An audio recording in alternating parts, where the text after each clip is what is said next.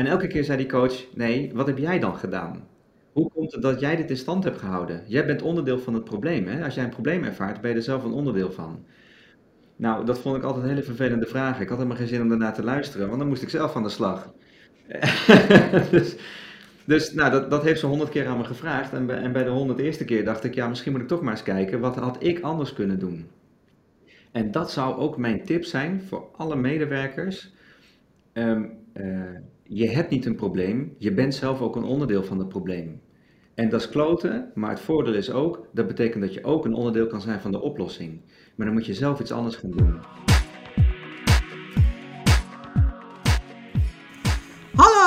lieve luisteraar. Welkom bij een nieuwe aflevering van de podcast Mens in de Zorg. Ik ben Sarah.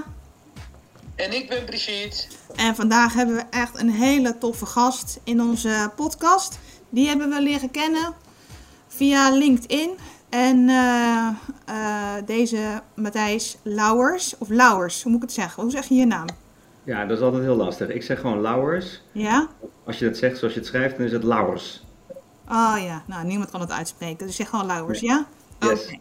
Eh, en Matthijs Lauwers heeft de tijd vrijgemaakt om in onze podcast te komen. En uh, nou, we gaan jullie van alles vertellen. En we laten ook Matthijs veel aan het woord. We hebben ons helemaal verdiept in jouw bedrijf en in jouw e-book. Cool. Je kunt ons gewoon overhoren als het nodig is. nee, grapje. En... Ehm, dus uh, nou, laten we gewoon eens maar uh, van start gaan. Matthijs, vertel eens, wie ben je? Ja, als nou, mens. dankjewel Sarah. Ik, ik ben Matthijs. Um, ik ben oprichter van Partner in Change. Um, en die heb ik opgericht omdat ik er op een gegeven moment achter kwam dat um, mensen in organisaties eigenlijk over het algemeen best wel weinig werkplezier ervaren. Mm -hmm. En ik dacht bij mezelf, we leven in Nederland, we, we, leven in een van de meest welvarende landen en, en dan zouden wij in organisaties niet voldoende werkgeluk hebben. Dat kan gewoon niet.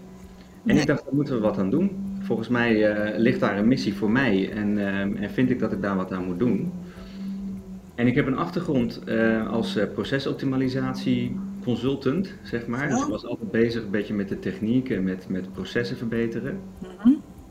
En ik zag dat in het werk wat ik deed, dat het lang niet altijd werd gewaardeerd door de mensen die ermee moesten werken. Uh, en ik, ik vond het wel mooi, gisteren tijdens de soundcheck zei je van ja, als ik bij jou binnenkom en ik zeg ik ga je hele keuken even verbouwen, dan vind je dat toch ook niet leuk? Nee. Zo heb ik het ook vaak gedaan. En dacht ik, goh, waarom vind je het nou niet leuk dat ik met allerlei verbeteringen kom? Ja. Hey Brie, ik had gisteren de soundcheck met uh, Matthijs en toen zei ik van, zal ik binnenkort bij jou thuiskomen en heel jouw keuken opnieuw inrichten? En Matthijs okay. zei van, nou liever niet. Maar een vraagje voor jou, gewetensvraagje. Als ik bij jou kom en je hele keuken ga herinrichten, wat zou je ervan vinden? Heb je het over mij? Ja, over jou. Ik zou het heerlijk vinden. nou kijk, sommige mensen vinden het wel fijn, maar sommige ook niet. Wie, wie voor mij werkt is mijn vriend, toch? ja. Maar goed, Matthijs, je kwam dus bij bedrijven langs en uh, jij ging eens eventjes uh, de zogenaamde keuken opnieuw inrichten. En dat vonden ze niet leuk en jij vond dat raar.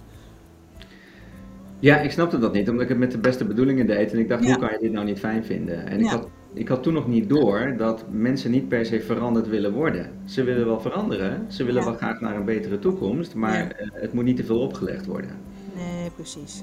Ja, klopt. Oké. Okay. Hey, en uh, Partner in Change.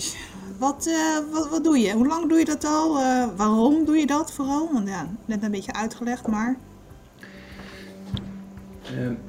Nou, weet je, um, ik ben er in 2016 ben ik er echt mee begonnen. Dat had ja? ook wel te maken met een, met een verandering bij mezelf. Ja? Ik kwam erachter dat de dingen die ik deed, dat ze eigenlijk niet opleverden wat ik graag wilde. Ja. Nou, wat ik net zei, ik maakte mensen niet echt blij. Nee. En ik begon me af te vragen hoe dat kwam. Dus uh, ik ben op zelfonderzoek uitgegaan. Ik, heb, ik ben echt heel veel gaan reflecteren bij mezelf. Ik heb een, een coachingstraining gevolgd. Ik ben zelf gecoacht. En ik ben erachter gekomen dat ik zelf allerlei overtuigingen in me had. Mm -hmm. Ook allemaal vooroordelen in me had. Die maakten dat ik mijn werk helemaal niet zo goed kon doen als ik graag zou willen. Ja. Dus ik had vooral voor ogen van ik moet presteren, ik moet die processen verbeteren, dat is wat er van me wordt verwacht. Ja. En ik was helemaal niet bezig met hoe verhoud ik me nou tot de organisaties waar ik mijn werk doe. Mhm. Ik vind het eigenlijk wel fijn dat ik hier kom en wat kan ik daaraan doen? En, en nou ja, hoe, hoe, eh, hoe gaan we met elkaar om? Hoe ga ik met de ander om, met de mensen om? En dat is eigenlijk de reden geweest hè, dat ik er steeds meer achter kwam van, goh, hoe ben ik dan als mens? Eh, en, Ja. en waar zitten dan mijn valkuilen? En, Mhm. en hoe ga ik om in de communicatie met anderen? Dat ik dacht, oh, wacht eens even. Ik moet het helemaal anders gaan aanpakken. Mhm. En dat ben ik sinds 2016 gaan doen. Ik ben, me, eh, ik heb, ben eigenlijk helemaal losgegaan van eh, de procesoptimalisatie en ik ben me veel meer gaan bezighouden ja, met de mensen in de organisatie. Oh, Dus- nou ook toevallig dat je dan bij de podcast Mens in de Zorg Ja, dat is natuurlijk helemaal niet toevallig. niet hè? Nou ja, maar sindsdien klik ik gewoon hartstikke goed met mensen die ook eh, eh, bezig zijn met het verbeteren van ja, de onderliggende verhoudingen. Hoe je als mens omgaat in organisaties en hoe je als mens meer werkplezier kan ervaren. Ja. En ja, Sarah, waar is dat harder nodig dan in de zorg? Eh, en uh, Martijs, als ik heel even mag inhaken. Wat Ja. versta jij in grote lijnen onder werkplezier? Ah, dat is een goeie. Weet je, het eerste wat in me opkomt, Brigitte, als je dat vraagt, ehm, is: mag je er helemaal zijn? Dus, dus Ja. wat heel erg in me opkomt, De vraag die wij vaak stellen, hè, Saar? Zeker.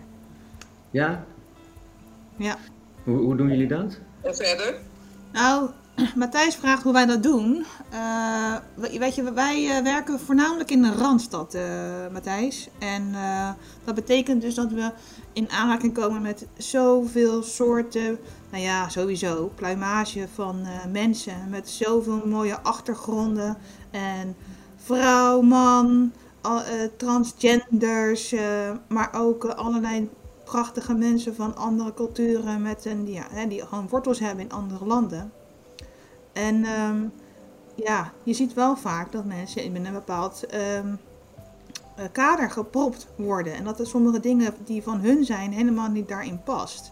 En daar zie je dan wel wat eh, spanning op de, op de zaak komen. Ja, Toch, Brie? Ja, want, ja, want het is niet alleen, eh, het zijn niet alleen onze medewerkers, onze collega's, maar het zijn ook de cliënten die wij hebben Ja. in die huizen. Ja. Dus geluk op de werkvloer, dat, dat je zegt van hé, dat je mag zijn wie je wil zijn. Ja, hoe, hoe ben je dat als de ander niet eens weet wie je bent? klopt. Ja. Ja, dat klopt helemaal. Dus ben je alleen maar die zorgverlener die langskomt en zijn ding moet doen, of ben je ook een mens die voor een ander mens zorgt? Ja. Ja, Ja, maar ik kon me heel erg vinden in wat jij geschreven hebt, hè, in je e-book en hoe je erover praat. En eh, wat, wat mij ook heel erg opviel, is, ehm, jij komt natuurlijk niet uit de zorg, maar nee. de problemen liggen daar, het, het, het, denk ik, het allergrootst. Hè? Ehm, laatst zijn er ook cijfers naar buiten gekomen waarbij eh, eh, ze hebben gezien dat het verloop wat jij hebt aangegeven ook heel groot is. En eh, jij zegt 43% in twee jaar. Nou, ik zal je zeggen, de laatste tijden is dat nog meer toegenomen. Maar dat is toch, dat is toch een, een verschrikkelijk hoog aantal. Als dat nog, nog groter wordt, dat zegt dan toch iets over, ehm, nou, over hoe mensen zich voelen als ze net beginnen in de zorg. Dat ze binnen twee jaar alweer zeggen van nou ik ga heel ergens anders heen, dit is helemaal niks. Ja, dat klopt. Ja, ja, ja kijk, eh, Matthijs, jouw e-book heet De Zorg Gezond van Binnenuit. Ja, Ja, en eh, mensen kunnen die ook aanvragen hè, via als ze jou even een eh, berichtje sturen op LinkedIn. ja, en je hebt een aantal dingen heb je ook onderzocht en je hebt ook onderzoeken zeg maar, betrokken in jouw e-book.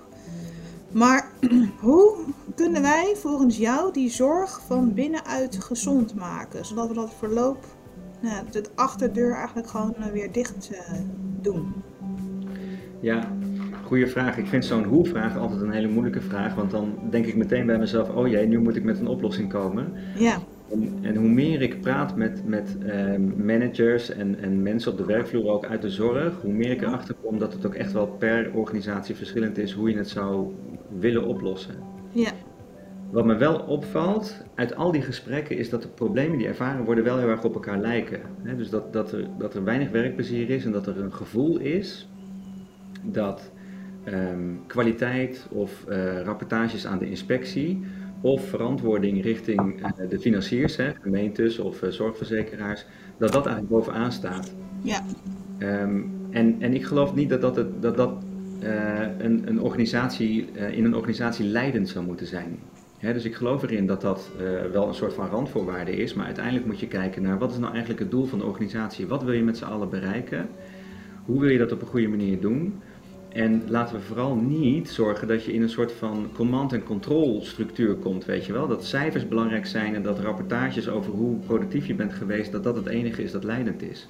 Het gaat erom dat je met z'n allen wat wil neerzetten. En dat klinkt een beetje bazaal en makkelijk, maar als je dat echt doorleeft, als je dat echt met elkaar afspreekt, dan denk ik dat managers en, en directeuren en bestuurders dan ook wel in de spiegel zich moeten aankijken en moeten zeggen, ja, hoe doe ik het eigenlijk? Waar laat ik het, het meeste door leiden? Zijn dat de rapportages of laat ik me het meest leiden door de mensen op de werkvloer en of die hun werk goed kunnen doen en hun ideeën uh, uh, daarin kwijt kunnen? Snap je een beetje wat ik bedoel? Matthijs, ik heb heel even een vraag. Ja. Uh, ik, ik, vind het heel belangrijk wat je zegt hoor, want uh, we hebben daar ook heel vaak over gesproken in onze podcast. En binnenkort praten we ook met Karin uh, Gamers zitten wij op de tafel. En daar hadden we al een keer mee gesproken. mijn vraag is, snappen bedrijven dat, zijn bedrijven daar vrij in? Want ehm, kijk, als organisatie kan je wel zeggen of aangeven van Um, laten we even goed kijken hoe wij het doen. Hè? Wat voor druk leggen wij op onze zorgpersoneel? Want wat willen onze collega's? Die willen gewoon zorgen voor hun ouderen. Ze willen uh, uh, de liefde geven. Ze willen voor jouw moeder, oma, opa zorgen zoals ze dat zelf zouden willen op hun oude dag. Maar denk je niet dat er vanuit de regering, wat, wat al die inspecties en al die regels en al die wetten waar je aan moet voldoen en weer een training daar, is dat dan niet groter dan, dan dan, dan een organisatie. Ja. Ja. Zo, kort en bondig. Jeetje. Brigitte, dat is ook hartstikke zo. Dat, dat is helemaal waar. En, en er gaan, je merkt het vooral in de jeugdzorg. En eigenlijk zouden we dat in de andere takken ook meer mogen doen. Hè? Ouderen- en gehandicaptenzorg zouden we meer landelijk de aandacht mogen vragen voor de, de problemen in de zorg. En dat we daar de overheid bij nodig hebben. De, de financiers in het algemeen trouwens bij nodig hebben en de inspectie bij nodig hebben om dit samen te doen dat klopt. Dat ben ik helemaal met je eens. Ja, dus eigenlijk, uh, dit wat wij doen is heel mooi. En uh, we zullen automatisch en sowieso resultaten boeken. Want ik zie ook de manier waarop uh, Sarah en ik het willen doen. En wat jij hè, in je e-book hebt geschreven, dat past heel erg bij deze tijd. Maar ik denk ook dat het heel belangrijk is om hè, op het moment dat wij um, organisaties mee willen krijgen uh, Karin zegt ook, organisaties zijn daar vrij in om te gaan zeggen, wij willen het zo doen en wij willen het anders doen. En dat is, dat, dat is eigenlijk uh, uh, de kern van wat we aan het doen zijn met elkaar. Hoe zie jij dat? Ja, ben ik het helemaal mee eens. Kijk nou naar, naar buurtzorg. Hè. Dat is voor mij best wel een, een inspirerende partij. Um, die is, ze zijn wel helemaal opnieuw begonnen, dus ze hebben het misschien wat makkelijker gehad. Maar um, uh, zij hebben gezegd, wij gaan het gewoon op een hele andere manier doen. Wij gaan niet meer kijken naar, uh, wij moeten zorg verlenen, maar we gaan kijken naar hoe kunnen we de cliënt zo snel mogelijk zelfstandig krijgen.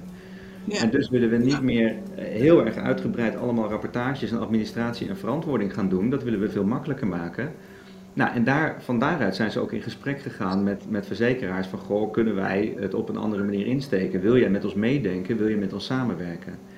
En ja, laten we eerlijk zijn, uh, uh, er is ook wel eens kritiek op, maar buurtzorg is wel uh, de eerste tien jaar gegroeid naar 10.000 medewerkers. Dus kennelijk vonden medewerkers het heel erg fijn om het op die manier te doen. Het werd er echt makkelijker van. Ja, alleen ik ga dan meteen, zeg maar, ik hoor al 20 medewerkers maar, in mijn achterhoofd loeien van, maar wacht even, dat willen wij ook. En, en wij stappen wel gewoon over. Maar organisaties die al 50 jaar lang vanuit een bepaalde hiërarchie werken en zelfsturende teams willen gaan doen. Ja, er zijn ook hele hordes organisaties teruggekomen van de invoering van zelfsturing, dan wel zelforganisatie of iets wat met zelf puntje puntje te maken heeft. Klopt. Ja, dat is, zeker, dat is zeker een punt. Het is ook veel moeilijker dan je, dan je zou denken. En er kan heel erg veel misgaan op het moment dat je overgaat naar, naar zelfsturing. Ja. Ik, heb, ik, heb, ik kom niet uit de zorg, hè, maar ik heb wel een project gedaan mhm. Bij een, uh, een RIBW, uh, eh, die ook overging naar zelf... een hele grote rol speelt. Wat zei je? ik zeg, ik denk dat de familie hierbij ook een hele grote rol speelt. De familie wil ook gewoon steeds meer. De familie vraagt ook gewoon meer. En de zorg wordt ook gewoon zwaarder.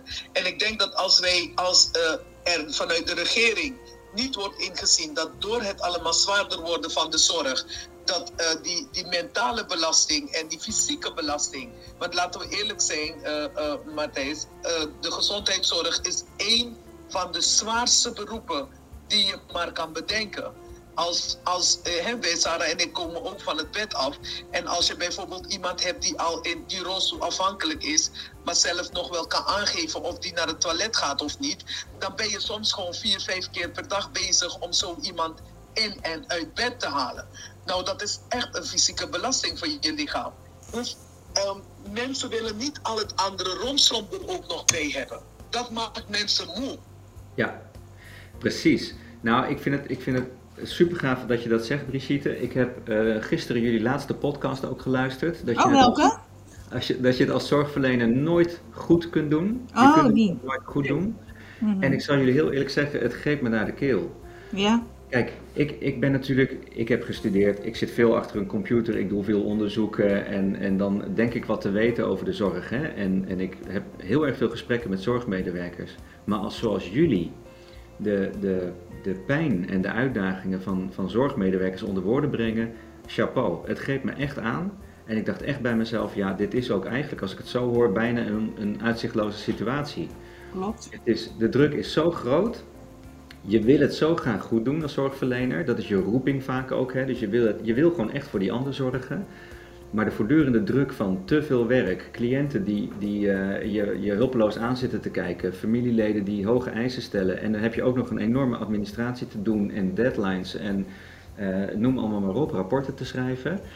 Het, het, is een druk waar je al stress van krijgt, ook al zou je het prima in je, in je werktijd kwijt kunnen. Klopt. Ja. Klopt. Het, uh, dat onderwerp. ehm, Kijk, er is onlangs natuurlijk gestaakt hè, door ziekenhuismedewerkers. Uh, en uh, omdat ze meer salaris willen. Uh, ik heb daar trouwens 0,0 medewerkers uit de ouderenzorg gezien. ook, en die komen ook amper in het nieuws trouwens. Ehm, toen de coronacrisis uh, volop gaande was vorig jaar, zag ik op, de, op LinkedIn de ene foto naar de andere foto dat de IC bedolven werd onder de pizza's en de zeepjes en de, en de chocolaatjes. Nou ja, weet ik het allemaal niet. Maar en zo sporadisch zag ik het dan bij uh, de ouderenzorg. En ze hebben echt hun best gedaan. Hè?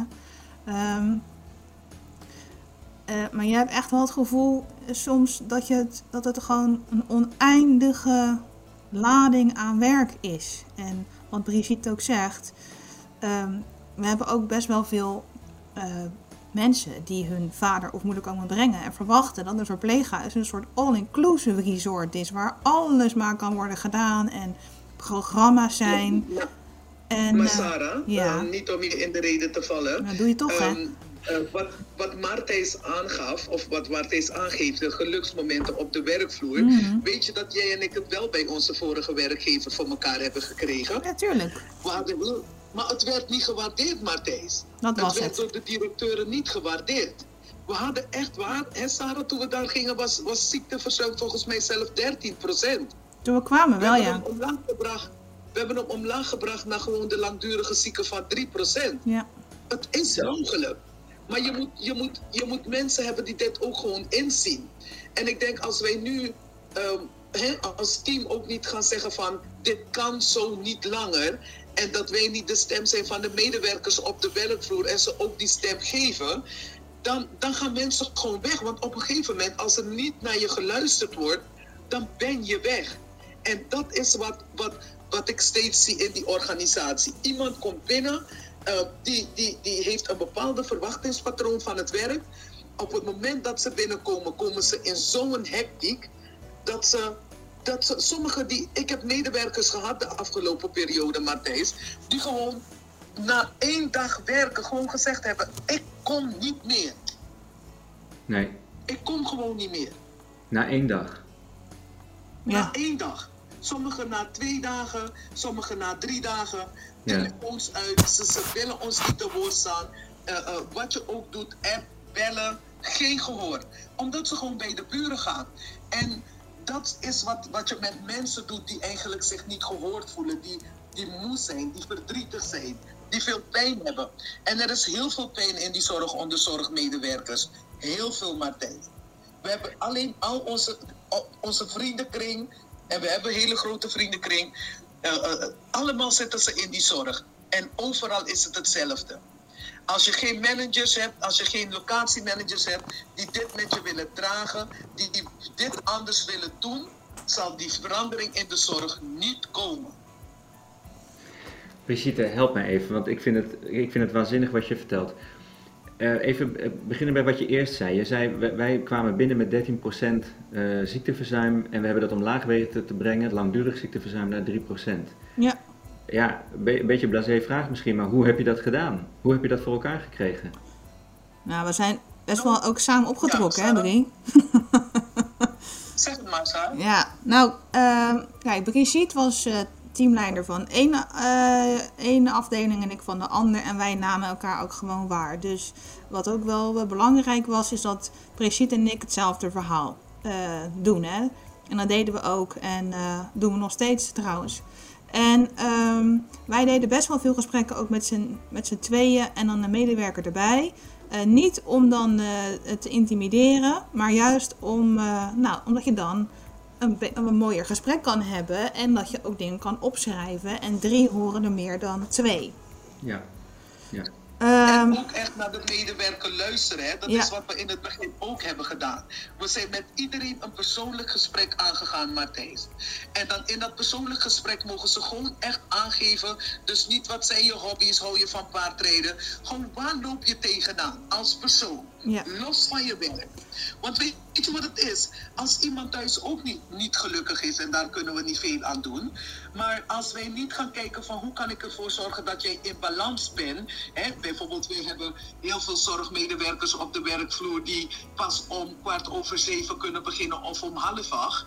Omdat de kinderopvang pas om zeven uur open gaat. Dat wij draagvlakken in het team creëren van oké, deze collega komt wat later, die blijft wat langer. Maar jij mag wat eerder naar huis. Dus wij gaan buiten het boekje, en dat hebben we heel vaak gedaan, om mensen blij en gelukkig te maken. We hadden, vraag maar aan Sarah, we zijn uh, verzuimgesprekken aangegaan van mensen die langdurig in de ziektewet zaten, die gewoon no nooit ziek waren. Want ze mochten van ons later beginnen. Ze mochten van ons hun kinderen naar de opvang brengen. Ze mochten van ons tussendoor even naar, naar de kinderopvang, want mijn kind is niet lekker. En als het niet anders kon, mogen ze zelf hun kinderen van ons meenemen naar de werkvloer. Waarom niet? Ja. Weet je, en we zijn vrouwen in die gezondheidssector en vaak uh, uh, uh, hebben wij de verantwoording van onze kinderen op ons. Een vader doet heel veel, maar het is toch altijd mama als ze ziek zijn of wat dan ook. En, en het zijn onze moeders die in die zorg zijn. Waarom gaan we onze moeders ook niet waarderen? Waarom gaan we niet zeggen, hey, moeders luister even, ik snap dat jij straks naar een gesprek moet op school en gooi het in het team en, en, en, en creëer daar draagvlakken voor. Ja, en binnen dat team... meldt zich minder snel ziek. Ja, precies. En binnen het team kun je ook gewoon bespreken met elkaar van dit is een fase hè. Als de kinderen naar school gaan, dan veranderen dingen weer. Dus we hoeven, het gaat niet voor eeuwig, het gaat, gaat om een fase. En uh, als mensen dan denken, oh, uh, dit is, oké, dit is een fase. Maar waar veel managers bang voor zijn, dat woord hoor ik echt heel vaak, we willen geen precedent scheppen voor de anderen. Want als zij het wil, wil de rest het ook. Nou, en? Weet je waar het over... Geloof mij, het werkt niet. Nee. Um, er is volgens mij, Sarah, er was ook een artikel verschenen in de krant. Waarbij er gezegd wordt, er zitten heel veel moeders met heel veel kennis thuis. Maar alleen omdat hun werkgever ze niet die hand wil toereiken van... Jeetje, je zorgt eigenlijk alleen voor je kind en ik zie dat je alleen maar s'avonds kan, want dan uh, is jouw moeder thuis, dan geef ik jou alleen maar avonddiensten. Ja. Nee, de wet zegt dat mag niet. Nee, de wet zegt dat kan niet. En daardoor zitten er heel veel mensen thuis met heel veel deskundigheid. Ja. Matthijs, wat, wat vind jij? nou, er komen twee woorden in me op. Angst en vertrouwen. Ja. Als je, als je zegt, als, als manager zegt, uh, we willen geen precedent scheppen, dan voel ik angst. Ja. Dan denk ik, zo iemand is, is bang dat dingen uit de pas gaan lopen en dat het helemaal de soep indraait.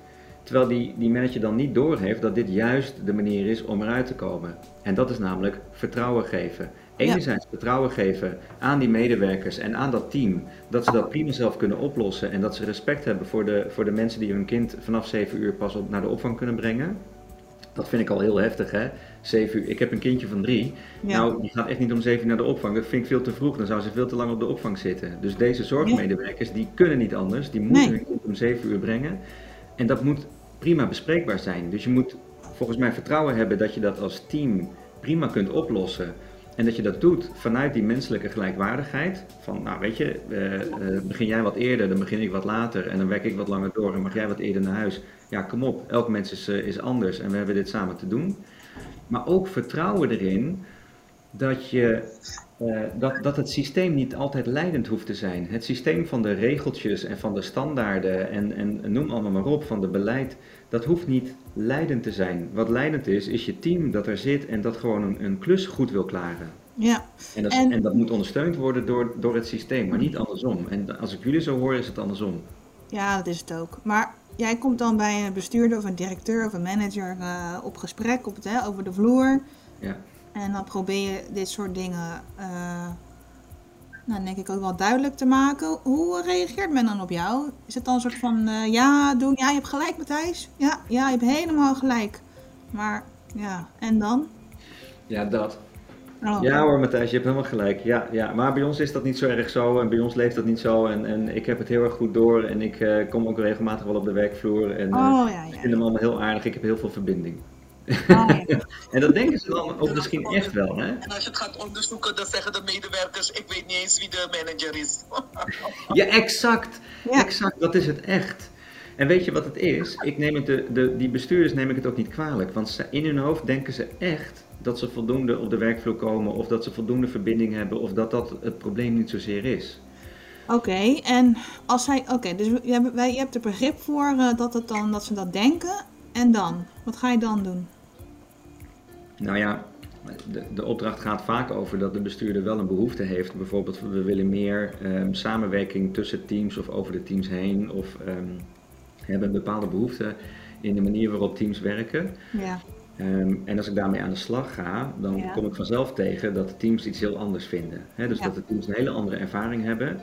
En het is, het is ook al een keer gebeurd in een, in een uh, Arbo-organisatie. Uh, dat ik in de teams kom met het idee van, nou, ik ga jullie helpen om meer uh, uh, te kunnen samenwerken, meer verbinding onderling en tussen de teams te krijgen. En dat ik heel veel weerstand voelde en dat ik vroeg van, goh, joh, wat, wat, is nou het probleem? Dit is toch alleen maar hartstikke mooi en waarom wil je dit niet? En dat de medewerker zei van, ja, weet je, het, het is allemaal inderdaad heel erg mooi, alleen zolang ik elke week nog steeds een rapportage krijg over hoe productief ik ben geweest, ja heb ik het gevoel dat het, uh, het bestuur eigenlijk om iets heel anders te doen is. Oh, en dan? Dat het nog steeds gaat over hoe productief moet je zijn. Ja. Nou, en dat is een signaal wat ik meeneem naar de bestuurder, waarbij ik zeg, goh, weet je, je, je idee is hartstikke mooi, maar waarom stuur je nog steeds die uh, rapportage uit? Waarom vind je dat nog steeds belangrijk? Waar gaat het jou nou werkelijk om? Want besef je dat het effect daarvan is dat de verandering die je graag wil, helemaal niet gaat slagen, of in ieder geval vertraging oploopt. Ja. Mensen willen eigenlijk niet. En dan gaan ze voelen, hé hey, wacht eens even, dit had ik niet door. Um, ja, misschien moet ik wat met mijn, met mijn eigen idee van loslaten van al die rapportages. En dat vind ik eigenlijk best wel spannend. En daar ja. ga ik dan helpen. En dan coach je die, die bestuurder dan daarop? Ja, ze ja. zullen het zelf zo niet zeggen. Maar nee. ik hou ze wel de spiegel voor dat, dat hun gedrag eraan bijdraagt dat ze niet krijgen wat ze zelf ook graag willen. Ja, ja. ja. Heb je het gevoel dat ze luisteren, Matthijs? Nou, um, ja, zo. ja, ja, nou, het antwoord is al gegeven, hè? Ja. Weet je, dat, dat, hangt een beetje van de bestuurder af. Bij de een kan ik echt heel goed praten. En, en regelmatig gebeurt het ook wel dat, die, dat zo'n bestuurder zegt: Nou, ik ben maar de bestuurder, dus ga maar met mijn directieteam aan de slag. Um, en dan kan, dan kan ik heus wel ergens komen. Maar soms denk ik ook: Ja, ik heb bij jou geen aansluiting, dit heeft geen zin. Nee. Het heeft gewoon geen zin. En dan, en dan, dan stop ik ook. Dan, dan kan ik niet verder, want dan, dan blijft het vastzitten. Ja. En dit vind ik wel een beetje het tragische in de zorg. Ik geloof dat er nog best wel wat bestuurders zijn van de oude stempel. zonder ze weg te willen zetten, hè, want ze komen ergens vandaan en ze hebben gewoon geleerd om op die manier hun werk te doen. Maar het, het past niet meer bij, bij, de huidige, ehm, bij het huidige werk. Hun manier van Oké. managen en besturen past niet meer. En wat is jouw visie dan wat wel past bij het huidige werk? Nou ja, die, die veel meer mensgerichte aanpak, veel meer vertrouwen geven Ja. dat mensen dit goed kunnen en, en ehm, faciliteren dat mensen hun werk goed kunnen doen. Ik heb, er er is zo'n boek Verdraaide Organisaties, die is echt geschreven puur voor de zorg. Ik weet niet of jullie hem kennen. Ja. En, en dat gaat er echt over dat alle regeltjes en procedures nu leidend zijn geworden. ja, dat klopt. En, en volgens mij sterven wij mensen daar een beetje van af, weet je. Ik geloof dat we daar helemaal niet gemotiveerd van raken en al helemaal geen passie voor voelen. En ik denk dat dat leidend is geworden, dat moet je weer omdraaien. Je moet, wat je leidend moet maken is, waarvoor zijn we hier als organisatie en hoe kunnen we dat met elkaar voor elkaar krijgen? En dan vind ik het zo mooi wat jullie zeiden, hè? eh, van eh, wij gaan luisteren naar de mensen. Wij vragen aan de mensen, wie ben jij als mens en wat heb je nodig als mens? Mhm. En, en daar, komen, daar heb je helemaal geen regels voor nodig. Maar dat is wel waar het over gaat. Maar Thijs, ik hoor jullie niet. Hoor je me nog wel, Sarah? Ja, ja. Oké, maar Thijs, kijk, ik, ik ben geboren en getogen in Suriname. Ja. En als ik kijk hoe we daar voor ons ouderen zorgen, ik bedoel, ik heb ook op Curaçao gewoond. Eh, oma heeft honger, geef je oma te drinken. Oma wil naar het toilet, dan help je oma. Ik hoefde niet te gaan schrijven hoe ik oma hielp. En ik hoefde niet op te gaan schrijven, maar ja, maar eigenlijk had ik oma zo moeten helpen, want de ergotherapeut heeft gezegd dat nee, je geeft gewoon zorg. En dat is waar we naartoe, naartoe terug moeten gaan. Vroeger was het gewoon, hè, de, de, de, de, de verzorgingshuizen rezen als paddenstoelen uit de grond. En we waren goed voor onze ouderen. En nu moeten onze ouderen thuis blijven totdat ze erbij neervallen. Maar we kunnen niet gewoon voor oma zorgen meer. Oma mag niet meer zijn wie ze is. Want voordat ik oma, oma zegt ik wil mijn bedhek omhoog. Dan moet ik zeggen nee oma dat kan niet. Want volgens de richtlijnen. Terwijl oma zegt ik wil mijn bedhek omhoog. Ja oma maar u bent dement. U mag het niet zelf bepalen. En dan wordt je dochter boos. En dan het, het geeft alleen maar hoofdpijn. Ja. Ja. Ja, eens. En, en nu, nu heb ik een vraag aan jullie dan, hè? Mhm. Ik, ik probeer hem even samen te vatten hoor, want er, er is al heel erg veel gezegd. Ja, we kunnen wel uren doorpraten. Oké. Je, je wil graag zorg verlenen als zorgverlener, ehm, maar je wordt gek van de administratie en de, en de verantwoording en de moeilijke regeltjes die daarbij komen kijken. Je, kan eigenlijk, je komt eigenlijk niet meer toe aan het echt kunnen geven van die zorg. We, hebben, we voelen dat we de overheid nodig hebben om hierin ook een verandering eh, voor elkaar te krijgen. En tegelijkertijd zitten we soms met bestuurders die nog een beetje van de oude stempel zijn en het systeem heel erg belangrijk vinden. Dus al die regels toch nog steeds heel erg belangrijk blijven vinden. Mhm. Nu hebben we dat. Wat, jullie hebben het een keer meegemaakt. Hè? Jullie hebben een keer meegemaakt hoe het is om wel met de medewerkers in gesprek te gaan als leidinggevende. eh, de regels even te laten voor wat die is en gewoon te vragen wat heb je nodig. Dat heeft heel veel opgeleverd. Mhm. Wat zou nou dan jullie tip zijn voor zorgmedewerkers en leidinggevenden in de zorg? Wat moeten we doen? Wil je een kort antwoord of een lang antwoord, Martijn? Nou, Drie, begin. Geef ze allebei maar. Oh, kijk, dat, dat was Sarah, hè? Ja. Weet je wat het is, Matthijs? Eh, Sarah en ik zijn eh, bezig, eh, net als jou, ook eh, programma's te ontwikkelen. En we willen ook training geven aan managers en leidinggevenden op de werkvloer. Van, eh, het begint eigenlijk bij jou als persoon. Juist. Als, als, ah, hè, als je een functie hebt waarbij je sturing moet geven, dan moet jij een heel integer persoon zijn. Je moet een eerlijk en oprecht mens zijn. En daar begint het mee. Als ik al ergens binnen kom lopen en ik loop daar al van, nou, ik kom het hier zo even lekker bepalen en je loopt met een bepaalde attitude, dan krijg jij weerstand. Als ik ergens binnenkom, dan zeg ik, en Sarah ook, luister even, ongeacht mijn functie, ik ben jouw collega. Want we werken allemaal voor dezelfde organisatie. Maar wat heel erg belangrijk is, ga, geef de, mensen om je heen het gevoel, je telt. Ik ben niet, je bent niet dommer of slimmer, of ik ben niet slimmer. Of hè, we moeten het samen met elkaar gaan dragen. En zolang je leidinggevenden en managers hebt die nog steeds denken van uh, uh, I'm the boss en ik, ik bepaal het. Terwijl eigenlijk zonder de medewerkers op de werkvloer, de, al die directeuren en bestuursleden en noem maar op, niet zijn, dan zal er nooit een verandering plaatsvinden. Nooit. Nooit. Ze lopen te veel met hun hoofd omhoog. Ze denken echt aan hier. Je moet plannen schrijven, dikke jaarplannen. En als je gaat lezen, niemand begrijpt wat daar staat. En zeker niet het, het, personeel die, die die zorg verleent, Matthijs. Die heeft niets aan, aan hoe jij allemaal dingen gaat oprichten en hoe je mensgericht is. Ze begrijpen het niet eens. Nee. Moeder, ik wil gewoon naar mijn werk kunnen gaan. En ik wil gewoon mezelf kunnen zijn op, het, op de werkvloer. En soms ook gewoon tegen oma daar op de werkvloer kunnen zeggen: Ik heb een mindere dag. Zonder dat je leidinggevende zegt: Ja, maar dat had je niet kunnen doen, want dat is niet professioneel. Trouwens, Geert Bettinger, heb je van Geert Bettinger gehoord, Matthijs? Nee. Nou, nou, Geert Bettinger die heeft een boek geschreven: Door stil te staan kom je verder. Klopt het, Sarah? Ik knik, ja, ik knik. Ik knik heel hard. Ja. ja. En uh, Geert Bettinger, die geeft nou trainingen en scholingen. Uh, heeft een boek geschreven, Door stil te staan kom je verder. En probleemgedrag, voor wie is het een probleem? En uh, hij geeft nou trainingen in heel veel huizen, het omdenken. Dus het is niet een probleem, iemand geeft een signaal af.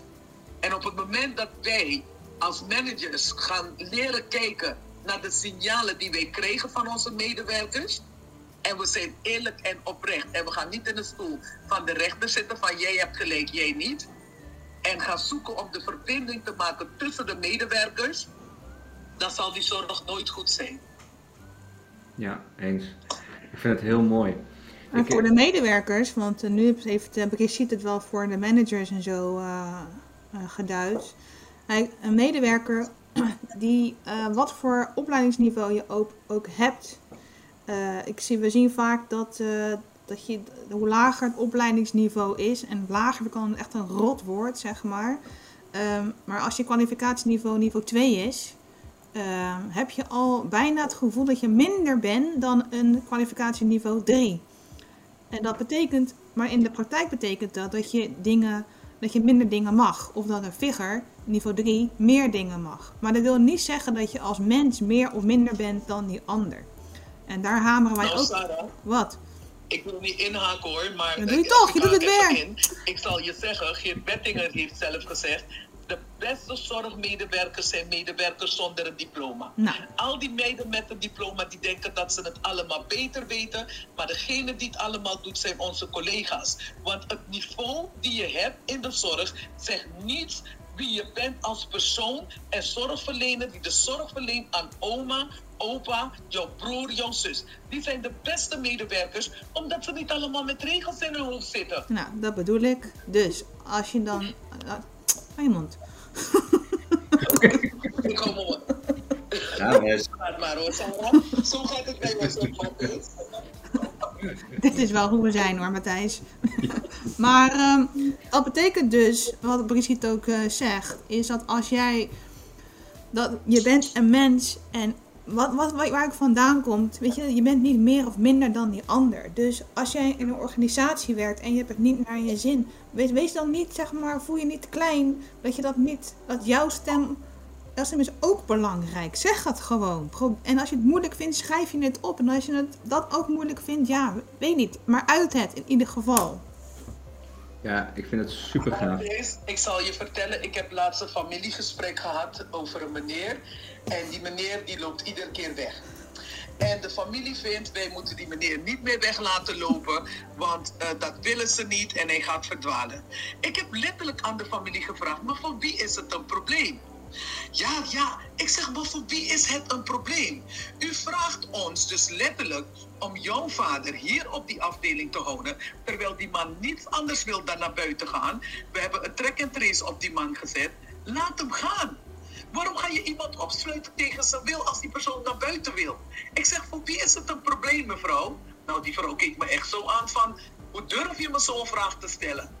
Ik zeg, want u vraagt nu aan mijn personeel om jouw vader tegen wil en wetens in tegen te houden. Dan worden ze geslagen door je vader. Terwijl als die man een ommetje loopt, hij weer terugkomt. Of dan gaan we dan maar zoeken met de track en trace. Dus het omdenken is ook een heel groot verschil.